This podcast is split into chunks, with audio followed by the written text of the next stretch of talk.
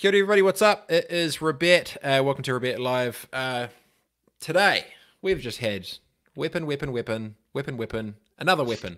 It's my bro, Aaron Lloyd, pa- partner at Minter Ellison RuddWatts. I hope they got that right. How are you, my friend?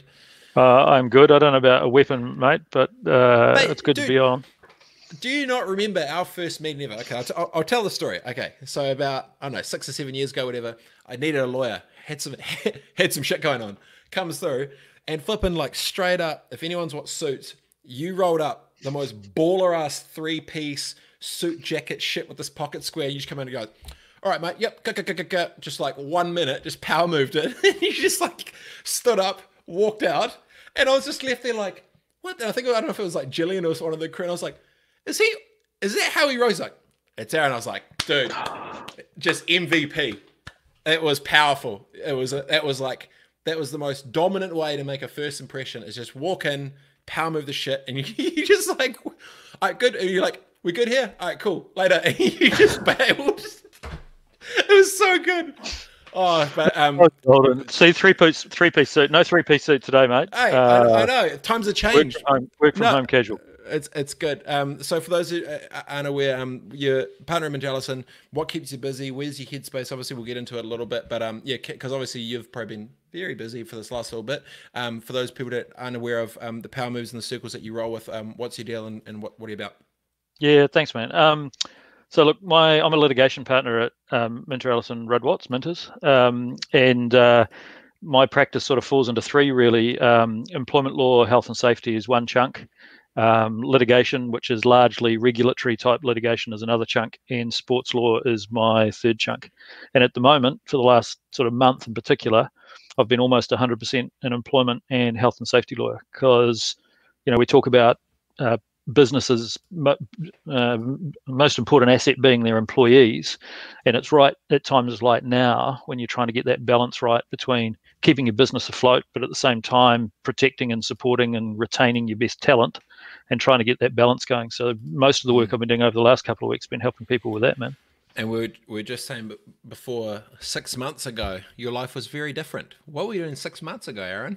yeah so six months ago i had a six week trip to tokyo where i was being a sort of 80% sports lawyer for the six week period i was up at the world cup um, You're on the rinse with baller rugby players in, in Japan, living the flipping dream. That's no, but some of my some of my rugby player clients were out on the rinse, which made my life difficult when I then had to try and represent them at a hearing. And, and at least one occasion, one of them didn't show up. But that's a different story for a different time. But um, yeah, no, six weeks ago I was in Japan on a um, on a gig with World Rugby, looking after all of the tier two um, rugby nations to look after all of their players for disciplinary hearings, and in addition to that, also managing my practice back here in New Zealand. Um, but yeah, six months ago, the world was a very different place. You know, things like a sports tournament was really significant and really important, and not just for the athletes that were involved, but also the, the thousands of people that were working at it, the thousands of volunteers, the millions and millions of people who were watching it. You know, that was a really big deal. And six months later, you know, sport, organized sport, sort of seems like something that's very much on the back burner, although you know, from an employment perspective and an economy perspective, sport's really important. So that's going to have to, we're going to have to address how we get those sorts of things back and running, just in the same way that we're addressing how our essential services and our other mainstream em- employment is all back and running as well. Yeah, maybe let's, let's start with the employment first, first and then I'm keen to get back into the sport because obviously you, you, you dabble a lot in that space and you've got um, some pretty good insights to the world of, especially the commercialization, how these things actually roll out. The employment side.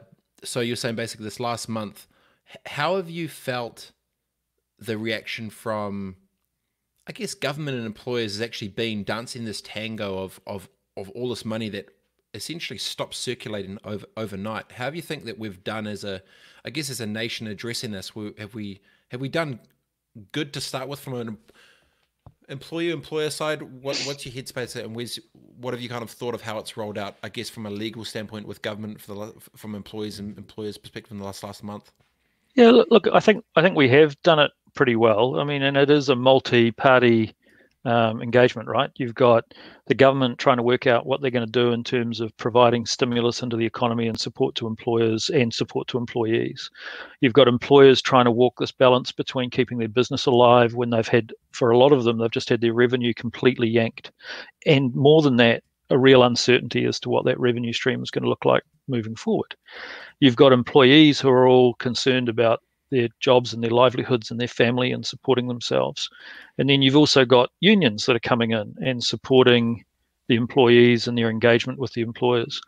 And so that's the that's those are the people in the equation, if you like. And the government, you know, in some respects has had to sort of make this up as it goes along, right? And and we've seen that in the employment space.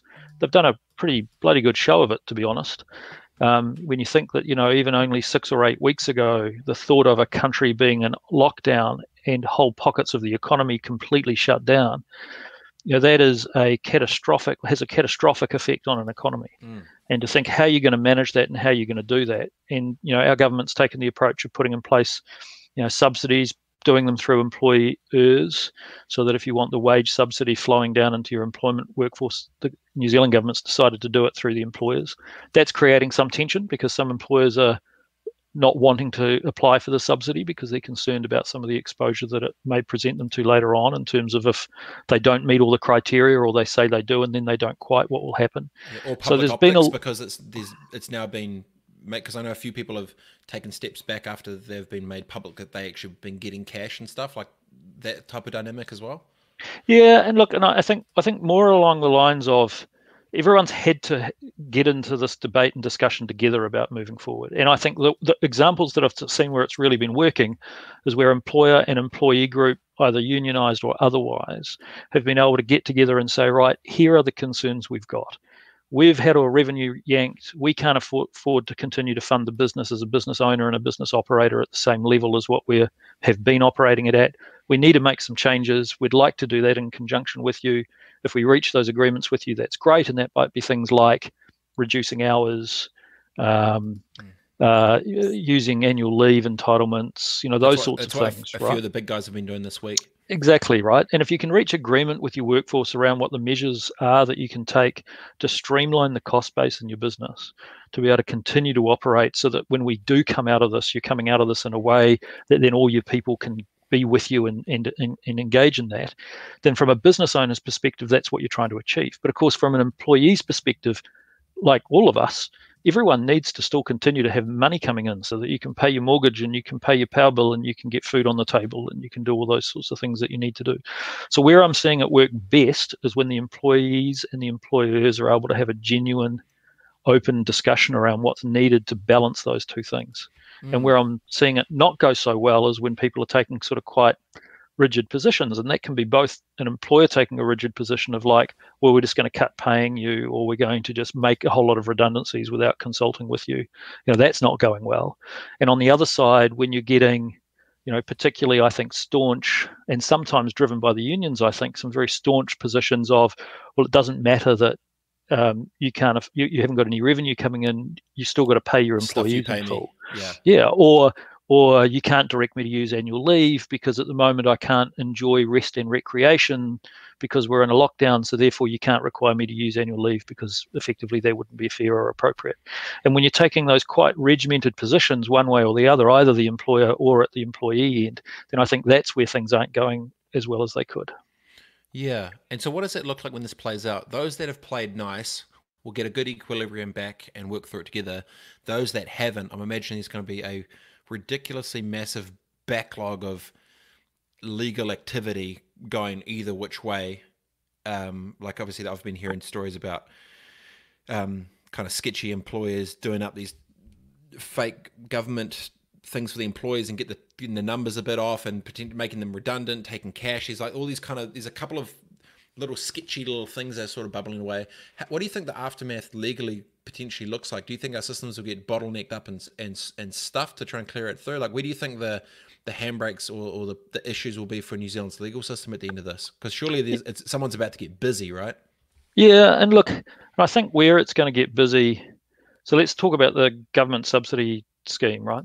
Yep. So the government subsidy scheme comes with an audit obligation later on. So if you've applied for a subsidy for your employees, you are going to get audited later on as to whether or not the money that you applied for was the right money because you know things like if you're lying about the number of employees you've got um, and then you're getting a subsidy for them, surely that's going to going to going to come out in the audits later on. If you're not passing that money on to your employees, so if you're in a situation where you've applied for the subsidy but then you're not passing that money on to your employees, then that's going to get discovered later on. This the is what I government's already talked. Government's already talked about how that would be fraud. So you might be looking at some prosecutions in a, in a, in a fraud type prosecution type regime that the government might put in place. Um, what else are we going to get? We're going to get employment disputes. So we're going to get cases of employees and unions raising either grievances or minimum entitlement claims against employers saying, well, hey, look, you haven't, you didn't pay wages when you were supposed to, or something like that. And some of those will have legs and some of them won't, but a lot of them will end up in front of the Employment Relations Authority or the Employment Court anyway. Um, what else are we going to see? We're going to see non-legal consequences, Rebet. We're going to see reputational hits to employ, em, employers' brands.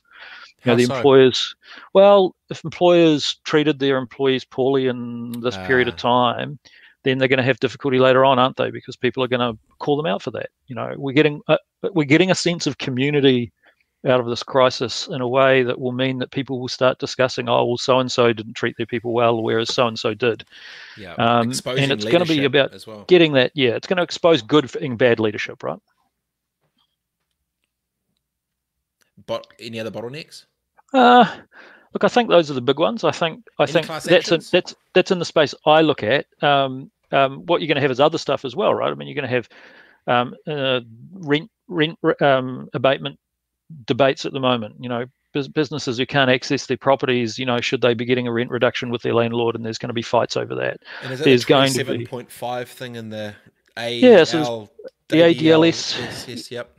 Yeah, so look, I'm not a property lawyer by any stretch of the imagination, but the ADLS form of the rent is of, of, of lease agreements is a pretty common form of lease agreement. There's a clause in there that was put in place after the Christchurch earthquakes to try and provide relief for tenants who couldn't access their um, uh, uh, uh, premises, rented premises, in the context of a national emergency. So you'll remember after Christchurch, and I know you you know the area well. Um, there was a whole lot of red zone, uh, which meant people couldn't get in, and that was really what I, as I understand it, that was really what was intended. Um, whether it captures this or not, there's a bit of a debate around it. There's a pretty clear view, I think, amongst a lot of lawyers that it does, which means that if you've got that form of lease, there's a clear abatement discussion for you to have.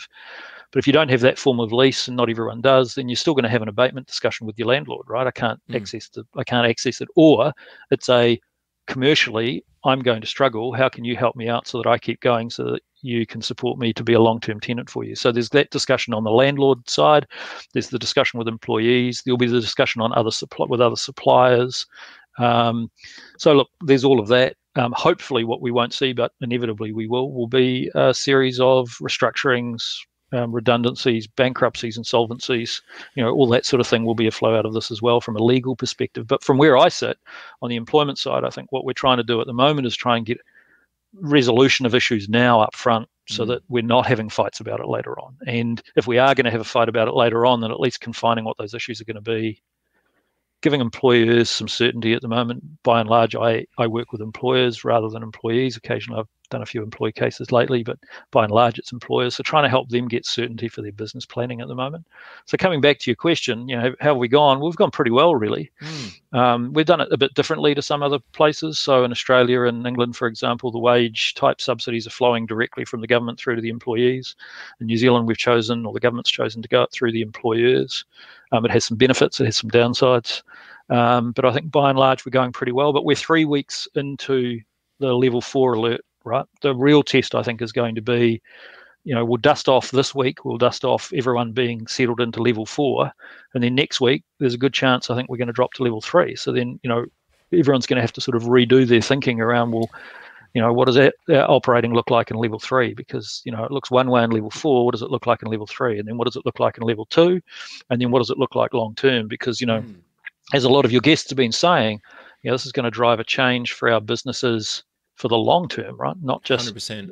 not just in the next few weeks or months. And this is uh, it's a perfect segue because one of the things that um, it's become very clear is that big organizations have um, blueprints and game plans and protocols that kick into place with things like pandemics kick right like the, these big publicly listed companies they have this shit at least written down somewhere and it's a lot of stress but whatever pretty much every single other business that isn't that big doesn't have any of this plan. And they've gone from one day i'm operating to next day the door is closed. Holy shit everything is just a bombardment of everything. And they've had to navigate from zero to four real quick.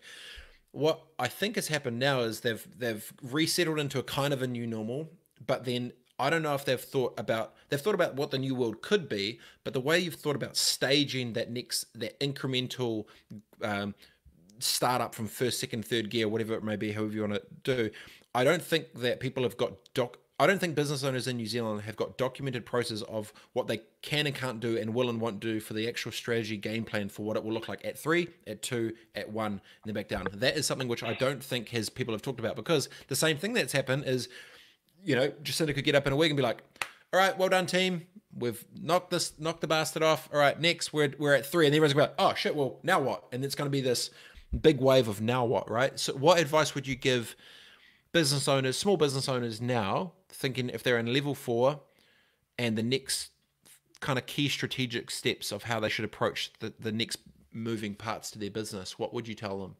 Yep. So a big day for us is going to be Thursday. So the government has said they're going to come out on Thursday and provide a lot of direction around what level two and level three look like um, in terms of their expectations. So if you go on to the government COVID 19 website, for example, at the moment, it talks about the four levels of the alert system. And it says right now we're in level four. And what that means in detail is, and the government has over the last three weeks developed quite a lot of detail around what level four looks like what we need to understand is what that looks like at level three and level two, because at the moment we're a little bit crystal ball gazing or guessing as to what that's mm. going to look like. So Thursday is when the PM has announced that they're going to release the, those details. It sounds like it'll be quite a lot of detail because on yesterday, Monday, Easter Monday, she announced that they've drafted up essentially the guidelines of what it looks like at a cabinet level, and they were going to circulate that out to industry bodies over over the, over the last couple of days. So you would expect people like industry, uh, trade, um, the CTU on the union side, uh, Business New Zealand on the on the business side, for example, and other in, in industry specific bodies. So in hospitality, for example, and then I think on Thursday what we're going to see is a bit of guidance as to what that level three and level two expectation looks like. So at the moment, for example, on level three, what it says is that some businesses will still be expected to shut down, but some will be able to operate. But you'll have to operate taking into account um, you know, the social distancing, rotating shifts, um, uh, contact tracing, so the ability to have very clear records about who's operating where in your business, so that if someone gets sick, you, have got uh, the ability to contact trace around them and so forth. So we've got all of that, but you know, but the question of well, is that going to be for every business? Is it only going to be for some business? We'll get that answer hopefully from the government on Thursday. My recommendation at the moment, I think, for business owners is um, was two things I think coming out of what you were saying. I wanted to say first of all is I think you're probably overestimating the number of corporates, even big corporates, that had big that had comprehensive plans in place for us for a for a pandemic or a impact of this size. I mean, wow. we're talking about borders shutting down. We're talking about tens of thousands, of hundreds of thousands of deaths um, all around the world. When you think about the impact on the American economy, even if in New Zealand you had a business plan that said, well, if New Zealand goes into a state of civil emergency, for example, right? Um, this is what we're going to do. But is your business plan also going to deal with well, what's happening in America and mm, England true, and yeah. everywhere else around the world, where you, where either your suppliers are or your clients are, or you know some of your other collaborator, collaborators are, right? So I, mm. so, so I'm not sure that anyone really had a plan for this scale of disruption to the world economy and speed, right? So that's mm. the first point.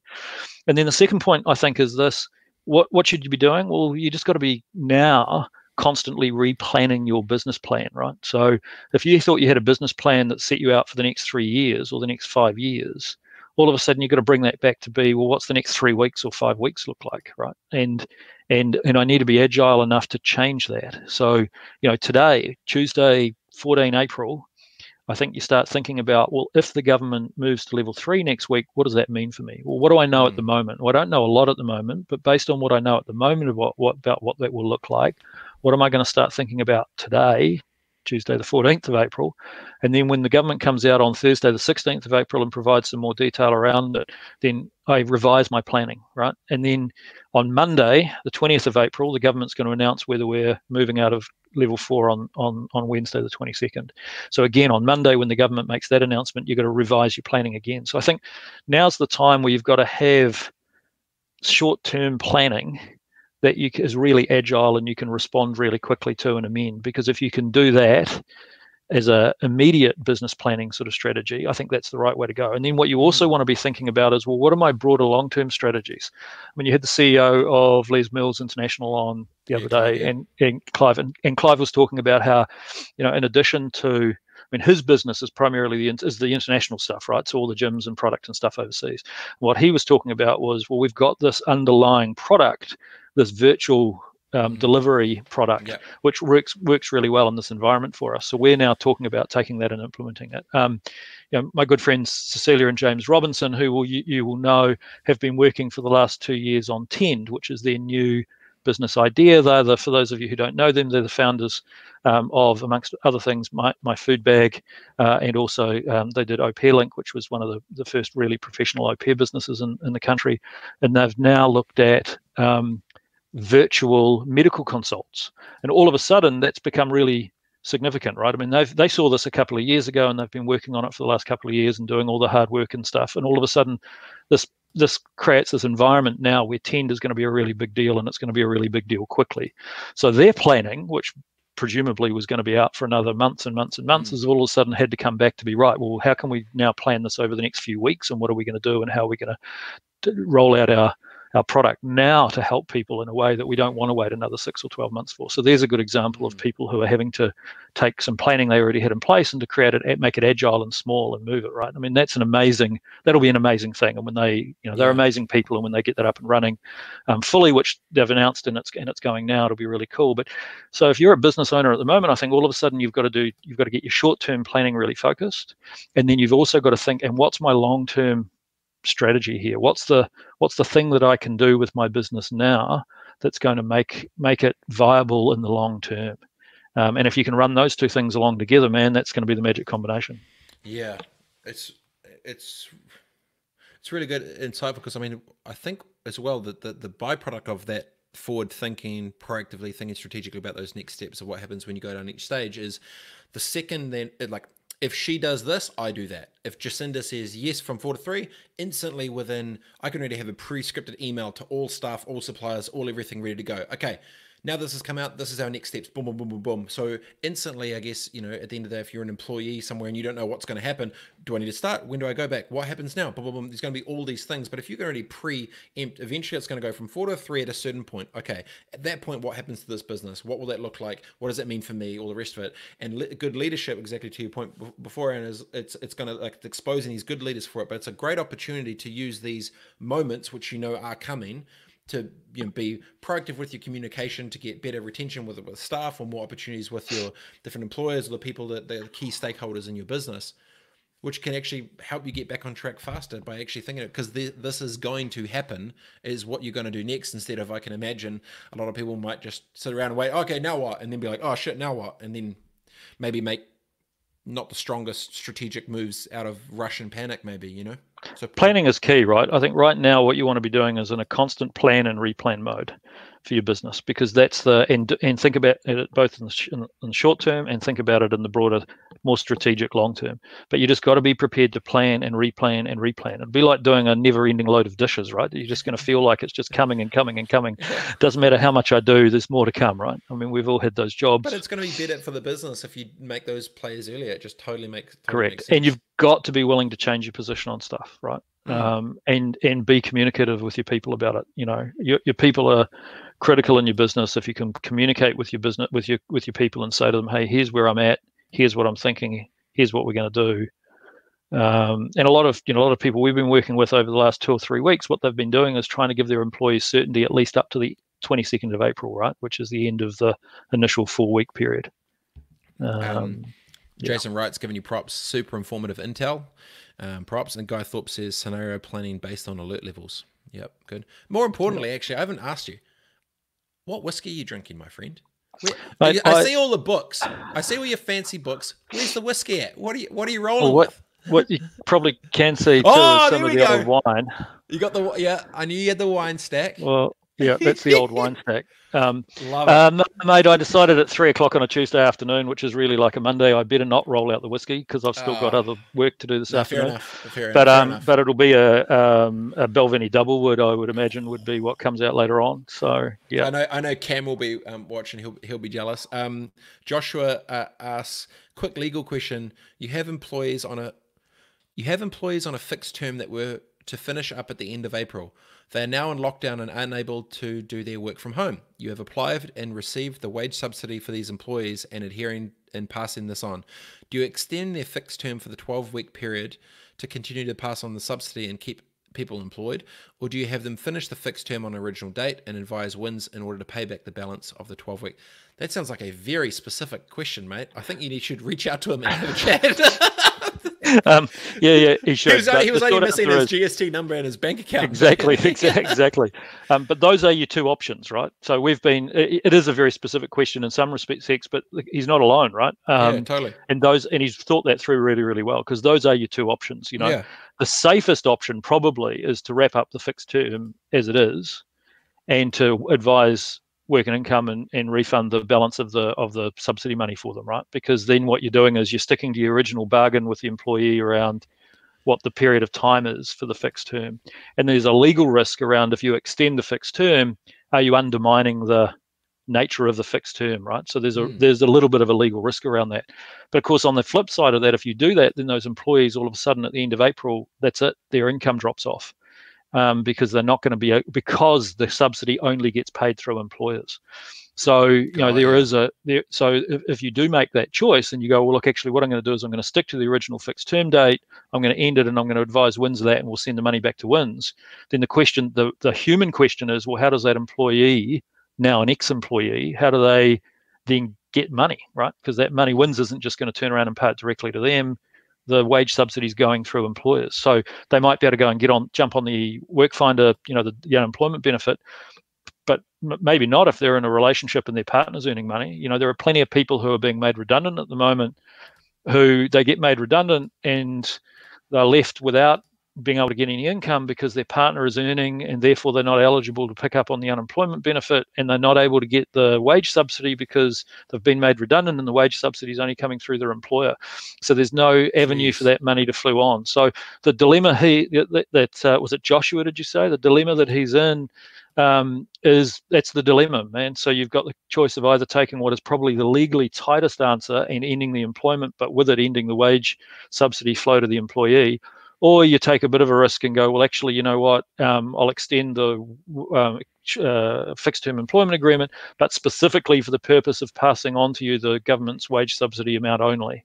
And if you did that, then that's an option I think plenty of people would take because they'd feel that one, they're managing their legal risk a bit, mm. but two, what they're doing is still facilitating some money going to those people, right? Because yeah. if you don't, they're going to be left without it. Um, so that's a really tough, eh? like, it's tough. I mean, obviously these are hypotheticals, and this is an official legal um, thing. So opinion, know, correct. Just, please don't sue anyone. If anyone's going to sue and flip and sue me, I'm fine. Um, yeah. But no, yeah, that's tricky, eh? Because you think all that if this then that and and it's kind of the this this layered down approach of each different weave because then all of a sudden you go if this and that and you get to some part and like that's someone's actual situation and then that's unfair to, man that's tough um, what do you think the biggest thing that business owners don't know right now, which they should potentially legally?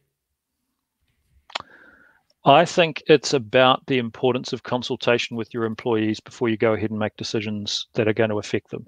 And whether that's a decision to disestablish their role and potentially make them redundant, whether it's a decision to drop their hours because you can't afford or you don't have the work to continue running them at 100%, whether that's a decision about applying for the wage subsidy and how you're going to work that into your business. I think one of the things, or whether it's a decision about use of annual leave, right? Um, mm. I think that the the single biggest thing I'd like employers to do is just before they make any final decisions about all of those kinds of things, is develop a way in which they can go to their employees, discuss it with the employees, take their feedback, and then either reach an agreement with their employees on stuff or if you can't reach an agreement, then make a decision, but, but t- taking into account their feedback. Um, and on some things you'll be able to do that, and on some things you won't. So, you know, employment law hasn't been abandoned because of COVID nineteen. Um, but what we need to do is just sort of focus on the best way to, to, to, to manage the employer employee relationship. And the best way is consultation, agreement if you can. And if you can't, then working out what decisions you can unilaterally make, but taking into account what your employees have said because sometimes they'll have ideas that'll mean you want to change your thinking. Sometimes mm. they'll provide you with some thoughts that you hadn't thought of. And sometimes it'll just be, hey, look, I hear all of that, but I still think I need to go ahead and do this for the reasons for the business, and here, here, here are the reasons why. But consulting with employees is really, really important at the moment. And I think if if you're going to go off and make decisions without consulting with your employees, you're running a real risk um, yeah. that you're going to get you're going to get turned over on that later on.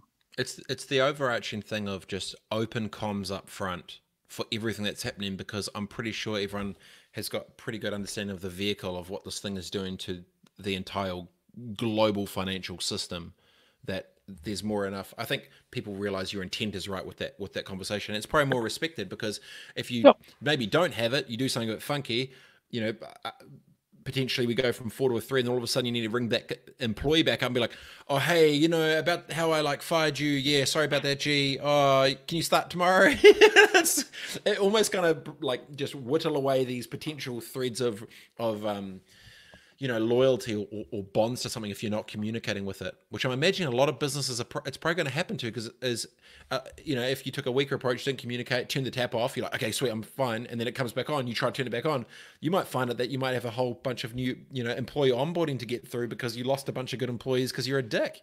Yeah yeah, and then you might find that no one wants to come and work for you because that's what they're hearing about you. Yeah. Um, the flip side is the flip side is true too, though, right? I mean, as much as I'm saying one of the things that's really important is making sure you're engaging with your employers and getting that level of consultation going. And two, also don't listen if you're a business owner out there. Don't listen to all of the absolute naysayers who are saying things to you like, "Oh, well, you can't reduce people's hours without their consent," or "You can't." Um, make people redundant or you can't ask people to go on annual leave at the moment because you know that's not true either right? There's mm. you know some of those extreme positions that are being taken. Now if you apply for the government subsidy then there are certain things that you're promising not to do. So if you apply for the subsidy now so after the 27th of march you're saying that you won't make people redundant while you've got them on the subsidy. You're, you're, promising that you will use your best endeavours to pay them at least 80% of their income. You won't make any changes to their employment terms conditions without their agreement. So if you apply for the subsidy, you've got a slightly different filter on what you can and can't do. If you haven't applied for the subsidy or you're going to make some changes first and then apply for the subsidy later on, you've got a bit more flexibility. And some of the sort of dogma that's being said. So one of the things that we're hearing for a lot at the moment is, oh, you can't force people to take annual leave. Well, it's Can just you? not right. Oh. Yeah.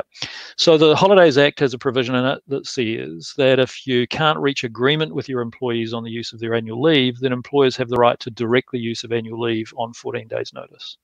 So there's no reason why that provision still doesn't apply. Um, you know, I've heard all sorts of arguments against it. One argument is, oh, in lockdown at the moment, it's not possible to get recreation. So therefore, and in the Holidays Act, it says one of the purposes or the purpose of annual leave is to give you rest and recreation, right? Yeah. And the argument is, oh well, at the moment because the government's put you in lockdown, you can't recreate. Well, I mean, what nonsense! Of course you can. Um, if you if you're on annual leave at the moment, you're not having to attend to any work duties. To the extent that you can, you can jump on your bike and go for a ride around the block. You can go for a jog. You can Dude, go for a walk with your Netflix, partner. Man. You can you can sit on the couch and watch Netflix. You can do whatever, right? Um, so look, there's some sort of very extreme positions being put out there, but I think you know my my message to people would be try and get a sensible balance and try and get that by discussions with your employees around it. And if you find you're not getting a sensible discussion from your employees or if they're unionized, the union, then think about making a reasonable decision and make the decision that is a reasonable decision taking into account everything you know take into account all your employee feedback take into account your financial circumstances take into account the fact that you might be dropping back onto level three in a week's time or eight days time or whatever that is take all of that into mm. account make a rational decision. Um, as a very wise man once said, uh, who I used to work with, a chap named Paul Davison, QC, who's now a High Court judge, Paul used to say, people do things for a reason. And if you can look at the reason behind why you're making a decision and why you're doing things, um, and you make a decision based on reason and not emotion, um, that's got to be the good way forward, right? Yeah. As a wise man once told me, more money, more problems. Well, this is the thing, right? Is, is is people need enough to get by on at the moment? And look, yeah. and I think one of the, if you could go back in time and you could say to the government, "I'd do something differently," the thing I'd do is if I could go back two months ago or three months ago or whenever it was, and I could say to the government, "Look, this is coming. This is what we need in the employment space." One of the things I'd be thinking about would be setting up a um, a subsidy regime that didn't necessarily go through employers. Because at the moment, the biggest issues I'm seeing are ones where employers either don't want to apply for the wage subsidy and therefore they're feeling compelled to go ahead and make a whole bunch of redundancies, um, or situations like came up in the discussion before, right? Mm. Where if you end a fixed term partway through the subsidy period and then you repay the money to the government, well, what about the employee? Where do they get the money from? So because that that scheme is going through employers, that is creating some unintended consequences where employees might miss out on the subsidy that they might have otherwise got. So if I could mm. jump in a time machine and go back two months, I'd say to the government, think about setting up a a support of a financial support for employees that doesn't rely on going through the employers. Mm. Um, but in saying that, they might say, well, the reason we're putting it through the employers is we're trying to get the employers to share the cost with us. Um, and some employers can and will do that, and some can't or won't. So that's where that's at. Um, Joshua replied back, thanks for the piss take, boys. Was kind of asking for it, eh? But I appreciate the advice. Super helpful. Thank you. Um, Joshua, if you'd just like to uh, DM me your PO box, um, I'll get um, Aaron. Robert will send you a bill. no, you can send the bill. I know you got to flip and stack them. Um, so what do you think the? So we come back out of this thing. How how do you think the wheels start to turn back from zero? Because I don't think the world's seen a, a, a stop like this ever. How do you see the wheel the wheels potentially starting to ro- roll back again in an ideal scenario? How do you how do you think the what pieces start moving first, and how that sort of trickles down from end to end? So, the market guy in me says that what will happen is if we go from level four back to level three and we still ha- have some restrictions, but businesses will be able to get things moving to a point that that'll start answering that question, I think, at a, at, at a market level, right? So businesses that there's still a need for their products are going to find a way to get back up and operating and are going to find a way to do it whilst managing these risks we've still got around, you know, containing the virus, making sure that we're putting people into healthy work environments and so forth and so on. And I think I think the real question will be, you know, what in our human nature becomes our spending strategies moving forward, right? So, mm. you know, I mean, one of the things you, will be the same, I'm the same, everyone will be the same. You think about what you've spent money on in the last four weeks is very different, probably, to the spending profile that we had in the four months prior Accurate. to it, right? All of a sudden, there's a whole lot of things we're not spending money on because we can't, and the question will yeah. be, well, when we can, are we going to go back to spending that money? or are we going to decide actually we can live without that? So so there will be, I think, I'm agree, I agree entirely with the commentators that are saying that this isn't just going to flip the switch and go back to life as it was, right? You know, some of the things that I used to spend money on, I'll still go. I, I will want to spend money on as soon as I can. But some of the things that I used to spend money on, I won't spend money on when I can because I'll be going. Actually, is that really a either a yeah. prudent or a sensible or a need or, or a need? And I don't mean need in a life's essentials. I mean, right? I mean, need as in even taking into account a slightly indulgent need. Is it something that I still need to do? And that's where the economy, I think, is is going to be. We're going to have to wait and see what happens. Um, I think travel is going to be a really big deal. I think the, the sooner we can get back to an environment where we're able to travel, then you're going to see the injection into the economy that comes with that you know, there's talk. I saw the CEO of Auckland Airport yesterday come out and said we need to work as quickly as we can to get into an Australasian bubble so that we can lift travel restrictions to Australia. And of course, a lot of that will depend on well, how quickly will the Australians get the virus control under control compared to us, right? Um, you know, so travel will be a big deal. When we can start traveling again, we'll start spending money on travel and accommodation and taxis and food and all those sorts of things back into the economy, and that and that'll go. Um, you know, look, I don't have a crystal ball, man, and I and I so I don't know the answer to how that's going to happen. I think it's going to happen slowly. I think it's mm. going to happen in a targeted kind of way, and I think the government's going to have a big job to play in the next eighteen months to two, three years yeah. to support us getting into supporting various bits of the economy again. You know, I think some things are not going to come back, right? I mean, print media, man, are we going to see the same kind of print media that we saw a year ago in a year's time? The answer's got to be no to that, right? Surely. Sure, no. Um, you know, I think you know on the sport front, you know, what are we going to see on with sport over the next 12 to 18 months? You know, and it's not going to be a complete walk away from sport because what people forget, I think, sometimes is when sport dies, it's not just the athletes and it's not just an indulgence of all of us who like watching sport. There are a whole there's a whole economy around sport, right? You know, there's media, there's food, there's the sport product, there's the production of it. You know, thousands, tens of thousands, probably hundreds of thousands of jobs in this country are impacted by the sports sector. So we need to get the sports sector up and running so that those people in that sector you know, have jobs. You know, what's going to happen with sport media? We saw the shutting down of radio sport, like just boom, right? Yeah. You know, what happens to all those journalists? We've had you know, publicly they've talked about redundancies at places like the New Zealand Herald and other sports and other sports media in the sports space, right? Fifteen percent at NZME today, and then Bauer went under last week.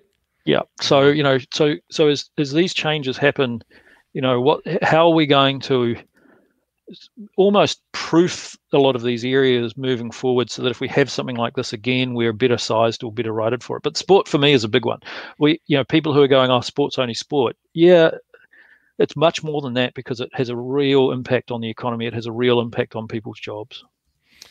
Yeah, let's let's go there for a sec because I I'm thinking. I mean, uh, uh if you've been following the, the, UFC thing at all, flipping Dana, did you hear what he, happened last week? What he did? He um he wanted to be the first sport to come back in the world, so he he did a deal with um an Indian reservation in California to do um, UFC um 249 or whatever it was um, and then got the handbrake. They, he set all up, everything dialed, and got it handbraked by the CEO of Disney and ESPN for obviously a, a bunch of political reasons. And he, and then he's also got a Fight Island. He's building infrastructure on an island to be able to do it because he was like, we've got to get this thing rolling, blah, blah, blah.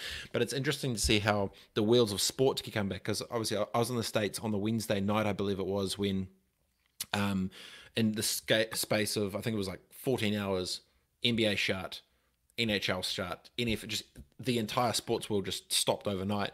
And when I think about the New Zealand ecosystem, even around travel, you think, okay, All Blacks, okay, well, if no one can come here and we can't go anywhere, there is no flipping All Blacks. There is no, there is no winter, there's flipping nothing. And then you think about um, just the logistics of sport and like now they're talking about oh yeah they can potentially they were talking about last week oh, on first take oh yeah we'll get the nba players and they'll just play with no fans and it's all good. It's like well until you can test one person in or one person out it could spread and the whole thing kicks off again. How do you think what can new zealand do if it's insular to bring back sport? How would you reset the stack of sport in New Zealand? Because I mean, we can control ourselves to start with. I guess Aussie's a, a different buzz, but how do we bring sport back? What does it look like? Yeah, so I think there's a there's a few questions, right? Because one yeah. of the questions, so the Fight Island one or the NBA all playing in Las Vegas was the other suggestion, yes. right?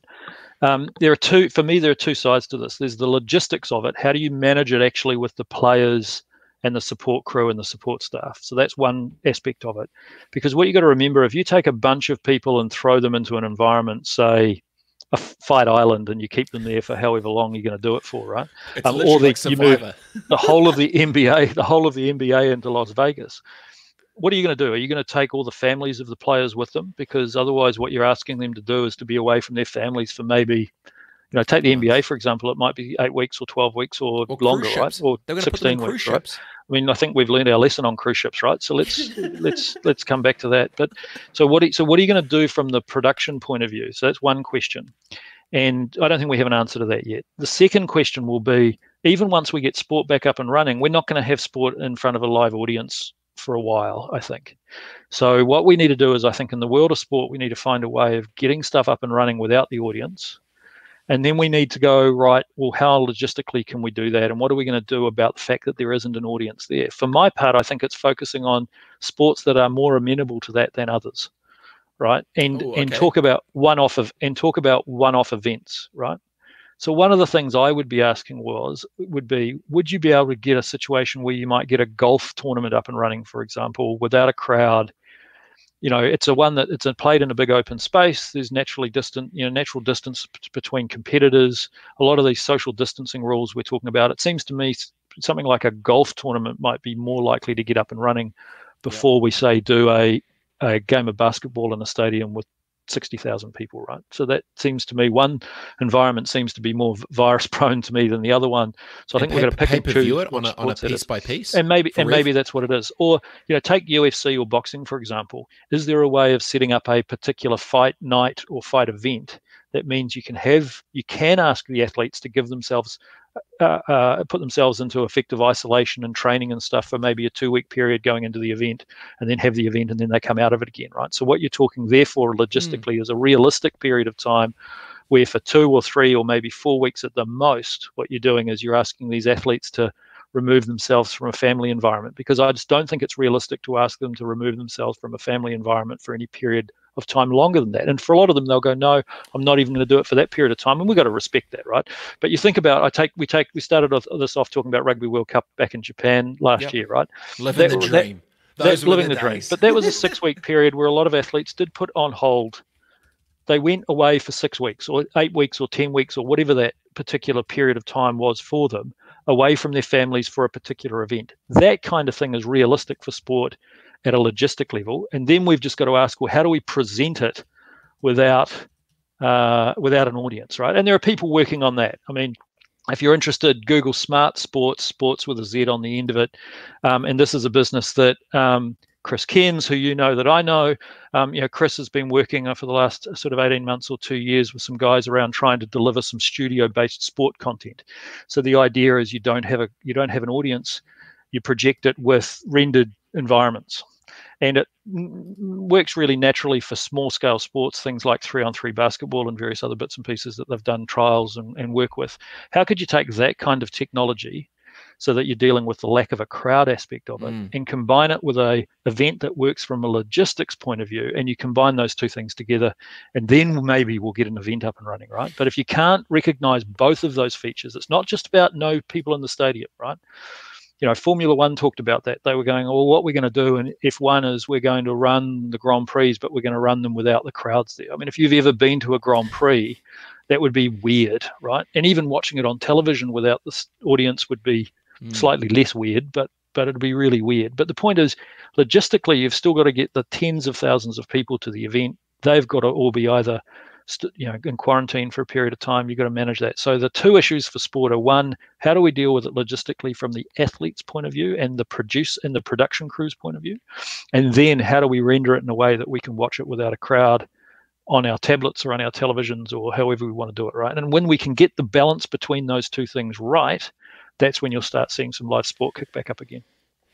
And the reality is i think the, the key point there is it's got to start local so we need to think more granular to control all of it ourselves, right? Well, that's the other option, of course, is we go, you know, that's that's that's that's that's one way of packaging it. The other way to attack this is to go, well, imagine a situation where in six weeks' time we have squashed coronavirus in New Zealand. So we're down to we, we we believe we've eradicated it, and we've got protections in place at the border. So when people come in, we're either mandatorily quarantining them or whatever, right? But we're in an environment we're genuinely in New Zealand, whether that's six weeks time or eight weeks time or six months time or wherever whenever it is. But we're probably positioned pretty well in the world to do that before if not any other country, most other countries, right? Now, once we do that, does that mean we're in a position then to pretty much take the brakes off our domestic economy? you know can we all of a sudden then say well we can we can travel domestically we can do whatever we want domestically because new zealand is a coronavirus free environment if it is yeah. then you kick off sport again in a way right imagine imagine the npc the rugby npc kicking off in six or eight or ten weeks time in a coronavirus free new zealand and all of the international level rugby players are playing the domestic competition because Wait, that's what's available. On ESPN. and then imagine that being sold offshore, right? So I'm sure that all the, I'm sure that everyone down at New Zealand Rugby and and all of the NPC franchises around the country, they'll be thinking about this because if we could have the NPC as we normally have it, but all of a sudden with all of the international level players playing in it because the All Blacks aren't going on tour and no one's coming on tour to play them, you know that's going to be an amazing opportunity. You know, netball will want to do. Will, will be looking at doing the same when they can get the premiership back up and running. You know, they've suspended the ANZ premiership at the moment, but when that can get back up and running, it'll be one of the world class. Um, high quality sports to be able to be available for watching. And then with that, and it's not just, as I say, it's not just about the sport fan watching it, it's about the people then you know helping to produce it, or everyone whose livelihood is is in that space will all of a sudden have an opportunity to kick back off again. So for me, I think those for me are the two most exciting things. This idea of finding a sport that'll work on a uh, controlled basis and being able to present it in a in a uh, being able to present it in a um, spectatorless environment. That'll be that'll be one option, and the other option is let's just decimate this bastard, right? So that we can get New Zealand's domestic economy back up and running. Because when we can do that, if we can if we can eradicate coronavirus in New Zealand and stop it coming in again from the borders, that's the that's the position we need to get to so that we can re-kick our, our domestic economy again and to the extent that we can then present that domestic product offshore, if it's entertainment, whatever it is, you know, it doesn't have to be sport, right? What about mm. TV shows and all those sorts of things, right? They're going to we're going to need new TV content being produced at some stage in the future. How about re- redoing all that down here? You know, there's a real opportunity if we can get this thing eradicated. There's a real opportunity to kick off the economy again. I think you've you've hit on two kind of ideas where my head just went to. You were talking about, you know, this thing is. I, I thought, okay, well, if universities in the states and whatever have all been shut down, but you think about it, they've got they've got dorms, they've got facilities that you could bring potentially media into. I was thinking, well, you get the ball rolling for New Zealand. Okay, cool. There's arguably, say, if you went to a three, you could probably put. Um, talent of different sports staged out in different quarantine um, lockdowns in different universities that would have dorms, and then they could come out after the two weeks and they could have you know content and stream, and you could have that live. But I'm thinking globally, exactly to your point, why couldn't then you have New Zealand as a production facility for live sport content of, of global athletes coming. They get locked in, same same lockdown facilities, and then within those two weeks period, they can then be competing. If you've got you know Sky or TVNZ, whoever wants to do the production, you know, flip and giddy up and go. There's actually quite an interesting thing because even if it's not New Zealand, there are going to be multiple other countries that have the same issue of trying to create sport and create activity. How could potentially New Zealand actually do that? Could get some, um, you know, privately flights could come over, lockdown. I, am just thinking like locked off uni campuses that are controlled and, and navigated 100% could be potentially do it. And you just st- stagger them out and two week cycles, blocks on and off with different little ones. That'd be super interesting. Yeah. Um, hundred percent, hundred percent, and that's combining there, right. That's so in sport, hundred percent. So in sport, that's combining the two concepts, right? It's combining the idea of totally. A logistically contained sport that can be presented in a spectatorless environment, and then going, well, actually, there's an opportunity to do that in New Zealand because in New Zealand, what we've done is we've eradicated COVID 19 and we're yes. able to operate in a relatively New Zealand, safe environment. Back in business in New Zealand, fly them over, lock them down, quarantine. Because I think yep. they were saying there's 19 different hotels and motels that the cops were guarding doors and then the military was guarding the exits or something for this mandatory quarantine shit. But that's exactly what happens when you go to like tr- boot, like spring training. That's exactly what happens. Tra- players go, they're in lockdown for flipping three weeks, getting in the mix. I mean, surely people, surely they're thinking of that. I mean, they've got, they've got it. People aren't, people aren't dumb. You'd hope so. There are people brighter than me and just as bright as you, my friend, that'll be out there thinking about this. Hopefully, so. Dude, yeah. this has been a mega chat. I know you've got um, you got lots of shit going. It's just flipping good talking to you. I miss go. I miss the whiskey, the whiskey sesh. I mean, I know. You, what's your favorite? Um, apart from the double wood, you've been hitting the reds. What what what have you been rolling into? What you, what's on the stash? What's what's what's fresh on the stash? What are you into? Mate, in the wine, we've been drinking a fair bit of uh, a Hawke's Bay uh, outfit called Easthope Family Wines. Don't know if okay. you know those guys, but we've been rocking their Gamay, um, which is a pretty unusual red for New Zealand, but it's okay. uh, it's stunning. It is very very good. So Easthope Family Wine Growers, shout out to them. They've got a great Chardonnay, great Gamay, so we've been rocking a bit of that. Um, uh, what else, man? Sneaking the odd bottle of champagne when I can justify it. Um, um, but you know, just otherwise head down. Happy to have a whiskey with you later on. I just figured mid afternoon, probably a little bit early. So. Okay, I, I'm going to do some more digging into this idea about this this uni compound for global sport production. There's flipping legs to it because if New Zealand can be beat at first, or one of the ones to beat at first, be back in business, open for business, we get some chartered flights coming back in and out, get in New Zealand plugged in, we lock them down, we can stagger them at different universities, which are going to be you know closed or whatever. There is, mate.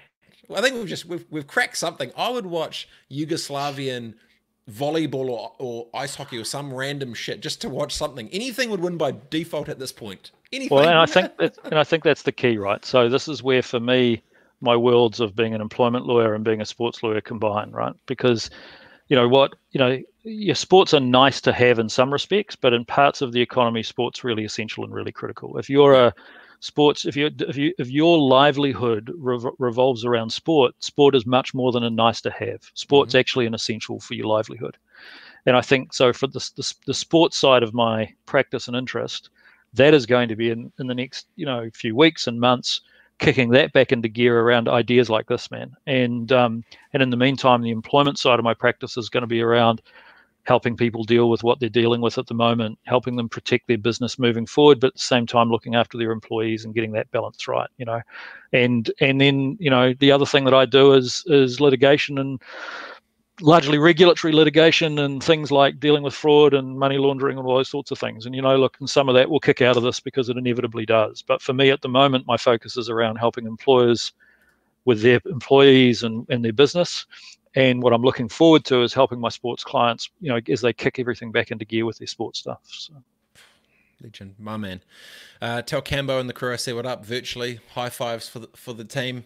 Thanks for Will keeping do. me out of mischief all these years, mate. Flipping Aaron Lloyd for the win, and I'll uh, see you soon, brother. And tell us up to wifey, and congrats again, bro, for all, all the stuff, and um, appreciate your time, bro, my man. Yeah, look, anytime, my friend. Keep these up. These uh, sessions are really good, man. I mean, the ones I've been able to pick up with people, and just hearing the stories, and hearing Janine's story this morning about, you know, we talk about all of this in a way, but you hear her story this morning, man, where she she basically almost dies, and you know, so that, that's that's that's that's really grounding and really you know significant uh, hearing you know the stories last week around how the businesses are handling it dion and the guys at les mills and all that sort of stuff man so keep up the good work man you're communicating it well Mate, I'm drinking whiskey and talking to mates. This is pretty easy. This is, this is it's easy. Love your work, brother. See you soon. All good, brother. Thanks, man. Later, bro. Peace. Aaron Lloyd, the bro such a flipping G. Uh, one of the partners at Minter Ellison RuddWatts. Thank you for the time. Love the intersection between legal and sport and all sorts of commerce and good things. See you soon, team. Man, I love up and love that idea. Uni, sport, global production, lockdown, isolation, action, content, something in their team. If Tourism New Zealand, Sky, TVNZ, anyone who creates content is looking at that, that is a flipping layup. Or NSOs, get in the mix. See you soon, team. Peace.